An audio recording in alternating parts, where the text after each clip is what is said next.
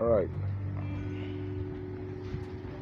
uh, business communication is the process of sharing information between people within the outside company. Effective business communication is how employees and management interact to reach organization goals. Its purpose is to improve organization practices, reduce RL, and I must say, a user.